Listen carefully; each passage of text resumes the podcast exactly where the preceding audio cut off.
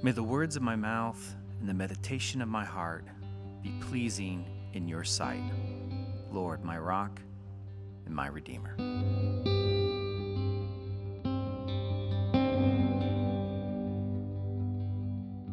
Hey everyone, I'm Joe Graves. I'm one of the pastors here at Central City Church, and I'm excited to have you join us for our daily readings.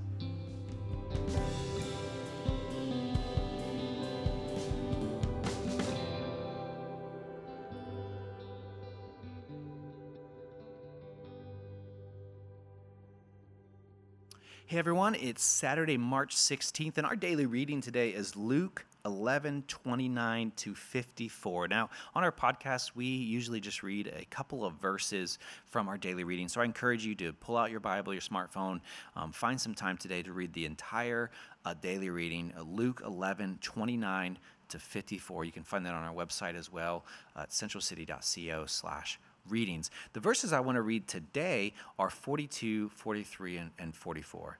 Um, Luke 11, 42 to 44. Uh, so here it is.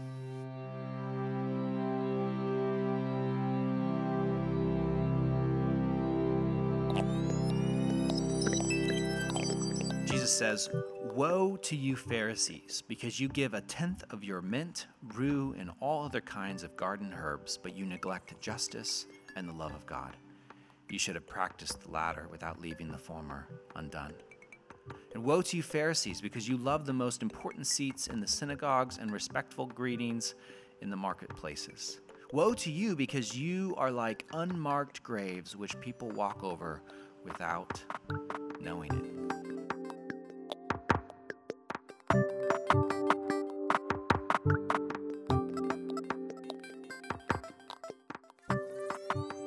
We often come to you for comfort and for help.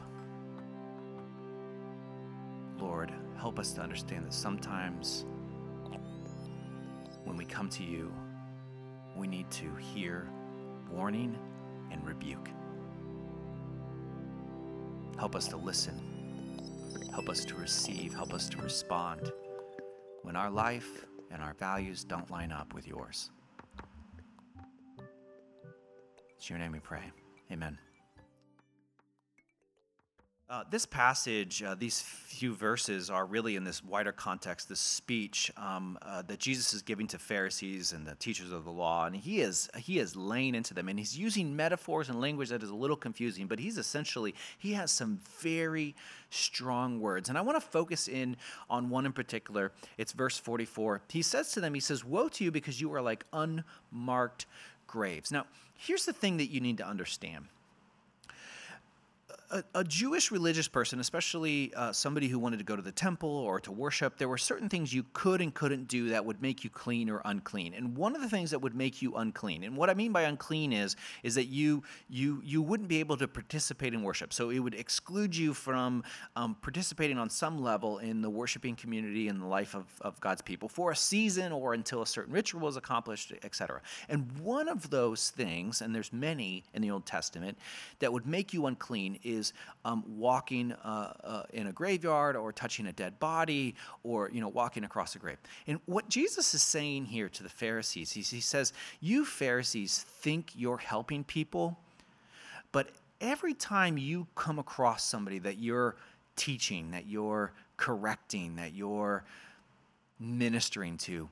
You, you don't realize it and they don't realize it, but you're an unmarked grave which people walk over without knowing it. In other words, the very presence of the Pharisees interacting with people was making the people unclean. What Jesus is really saying here is that the work of the Pharisees, and he, he's very harsh towards the Pharisees. Um, he's saying the work of the Pharisees is actually hurting people's relationship to God, and they don't realize it, and the people don't realize it. It's like walking across a grave and you didn't know the grave was there, and now all of a sudden you're unclean and you don't even know. And so they're all just walking around unclean, unable to connect with God. The Pharisees, of course, were an authoritarian very strict, law based faith. And while the Pharisees were very different than religion today, I would say that there are many leaders, there are many expressions of Christianity that carry some of those values, and there are leaders and there are Christians who think sincerely believe. They're, they're doing the best that they can. They, they're living into their values. They're, they're living into their convictions but their convictions are so strong and so strict and so much about what they believe is right and wrong and not about what it means to love other people that they are interacting with people and they don't even realize that their interaction with people is like an unmarked grave that they are that, that what they think is helping someone is actually pushing them away from god Here's the question we need to reflect on as we look at the woes of the Pharisees and the teachers of the law is does our presence help people connect with God or push them away? You see, if your goal is to defend what is true and what is right, then I don't know. I, I feel like most of the time you're going to push people away. But if your goal is to help people experience the kingdom of God, then we have to ask the question Does my presence help people experience the kingdom of God? Do they experience the love of Christ, the peace and the hope of Christ? Just by me being around? That's a hard question. It's, a, it's, it's so much pressure. Let me, I'll just be honest with you. That's way too much pressure. But it's, I think, a worthwhile question. I think it's something we should wrestle with. And I think we should give ourselves grace when we fail for, for those times where, where people bump into us and interact with us and, and we don't um, necessarily experience the love of Christ. But, but I do think it's something we should wrestle with that we should be striving to become more and more like Jesus. That we don't accidentally and without purpose push people away simply because we have some self righteous agenda. But that we enter into relationship with humility and grace and love. So I challenge you to think do you accidentally and without intention or knowledge turn people away from God? Or does your presence in their life help them see the love of Christ?